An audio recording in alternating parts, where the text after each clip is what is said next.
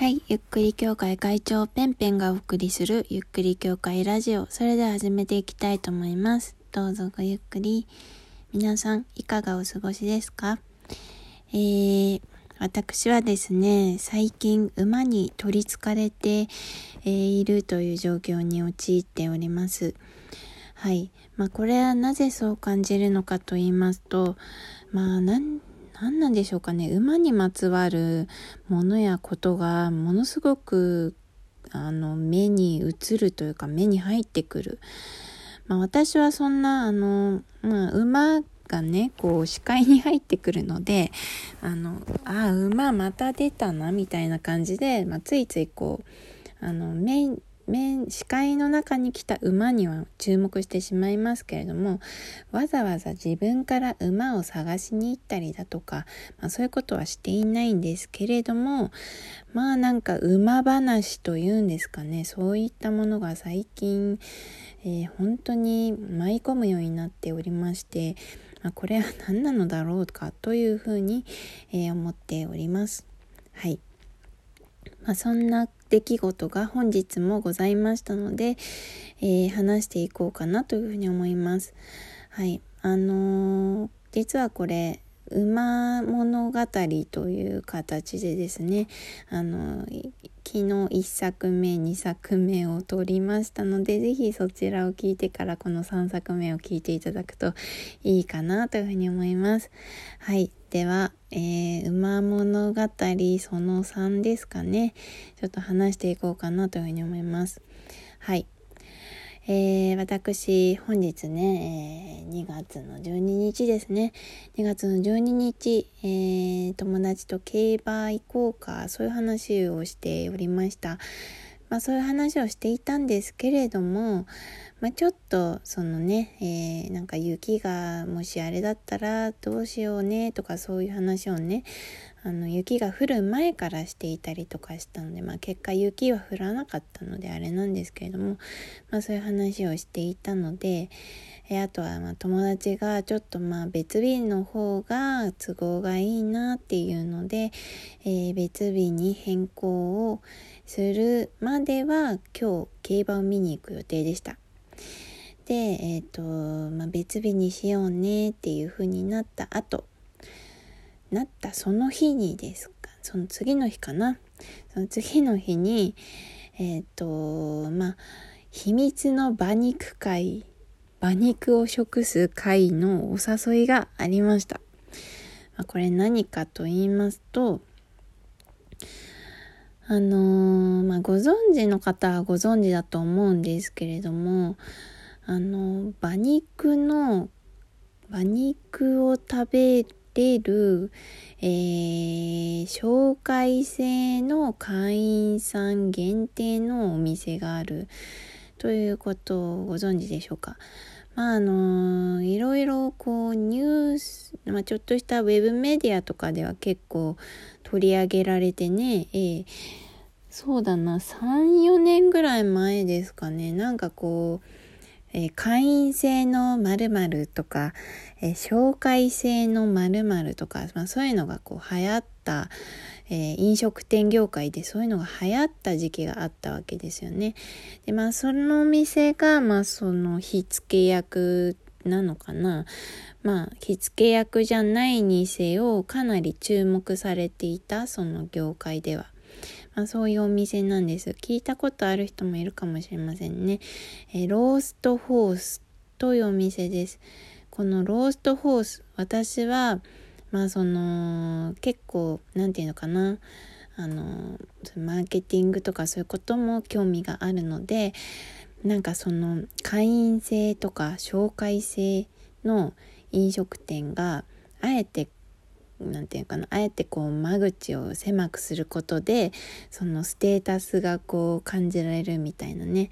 うん、そういうビジネスのやり方っていうのかな。面白いなっていうふうに思ってたんですよね。まああとはそうだね。カレー屋とかもありましたよね。あとパフェ？パフェとかなんかまあいろいろありますけれどもまあ、結構一番有名なんじゃないかなってぐらい有名なローストホースさんですね。前から行きたくて、でも、で、知り合いで会員の人がいたんですけれども、まあちょっとなんか、あの、一人で連れてってくださいって言うとなんか普通にデートになっちゃうなとかそういうのもなんかいろいろ気にしちゃってなんかちょっとこう行きたいですってこう素直に言えないような状態だったんですね。ただあのー、えー、知り合いの人がねまああのー、まあ、会社つながりなんですけど会社つながりであのまあ毎毎月とか2ヶ月に1回とか3ヶ月に1回そのメンバーであの何て言うのかな、えー、みんなで行くっていう言っているっていうのを知っていて私も行きたいですって言っていたんだけどなんかまあその人数の関係とかもあってあの自分の優先度は下がっちゃってた状態だったんです。でただその何て言うのかなえー、まあ行けなくなっちゃった子がいたのであじゃあ私代わりにっていう感じで、えー、前回ねこう行けなかったんだけれども前回もねそういうなんかあのー、私今日行けなくなっちゃったんで代わりにどうですか？って言われた時もあったのチャンスがあったんだけどその時はあの私が用事があって行けなくってそうで、まあ、今回はあのちょうど競馬の用事がなくなって行けるようになったみたいな経緯があります。はい。で、行けるようになりました。嬉しいね。嬉しいよ。で、こう行こうってこうプイプイプイって向かってったんですね。まあ、プイプイプイとは向かってないけど、向かってて、まあちょっとあの散歩しようって思って、で、ちなみにローストホースは場所を言っちゃいけないんですよね。その、あのローストホースっていう存在があることは伝えていいんですけどで中の写真とかも撮っていいんだけどその場所がどこにあるっていうのは教えちゃいけないみたいなそういうお店なんですよ。私は今日あの知っちゃったので喋らないように気をつけたいと思います。はい。で、こう行こうって思って。で、散歩してたんです。で、まあ私あのーまあ、とある駅に行くまでバスを利用しようと思って、で、こうバスをね、こう乗って、えー、そしたらなんか違うバスに間違えて乗っちゃったみたいで、やべ、バスミスった、みたいな。なんか次のバスに乗らなきゃいけなかったのに、ちょっと一個手前のバスで乗っちゃったんですよね。で、わあ、どうしようって思って。で、まあ、慌てて Google マップで、こう、あの、場所を調べて、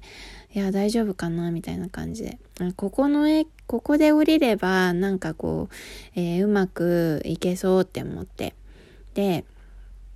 降りたんですね、そのバス停で。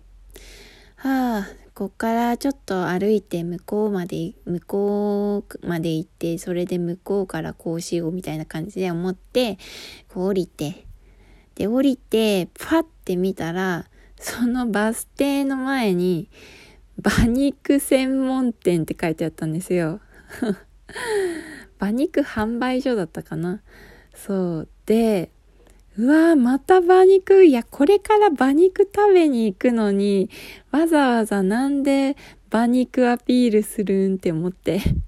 もう意味わかんないじゃないですか。もうアピールがすごいの。馬、馬からの圧、馬のアピールがすごくて、私に何かメッセージを届けたい気持ちだけがめっちゃ来るけど、そのメッセージが何なのかわからないみたいな状態がまたあったんですよ。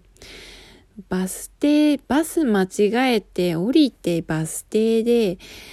馬肉専門店があるってもう何？その馬肉専門店を見せたかったんですか？みたいな感じじゃないですか？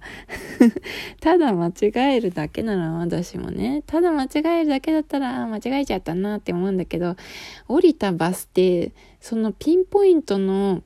場所に馬肉専門店があるって何？って、マジ馬アピールすごいなって思っちゃって。うんこれはやっぱりなんか私に馬がついてるんだなというふうに思いました。まあ、そんな感じのことがあってこう向かってて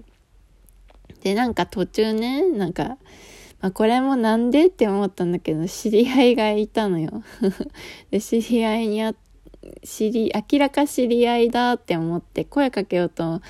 思ったんだけど、なんか女の人と一緒にいて、ちょっとなんか気まずいな、みたいな風に思ったから声はかけなかったけど、まあ一応なんかそういう、えー、全然約束してないんだけど、知り合いに会ったみたいな。ちょっと後で、あの、メッセージ送ろうかなと思いつつ、まだ送ってないんですけど、はい、まあそういうこととかもあって、なんか謎な寄り道がたくさんあって、そう。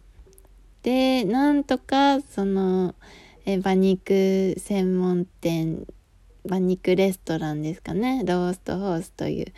えー、お店にたどり着きまして、えー、集合、集合して、えー、その会員の人と一緒に、え向かうということになりました。はい。まあ、そんな感じの、え馬、物語のその3です。えー、その4ではローストホースそしてこのミステリーの謎が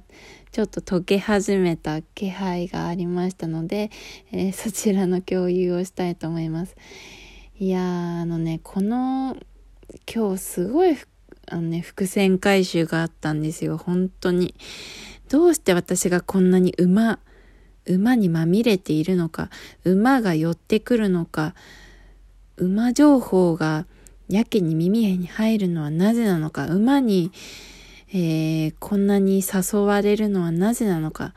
はい、次もしくはその次、ぜひお聞きください。はい。えー、これはマジでね、びっくりだわっていうふうに思いますね。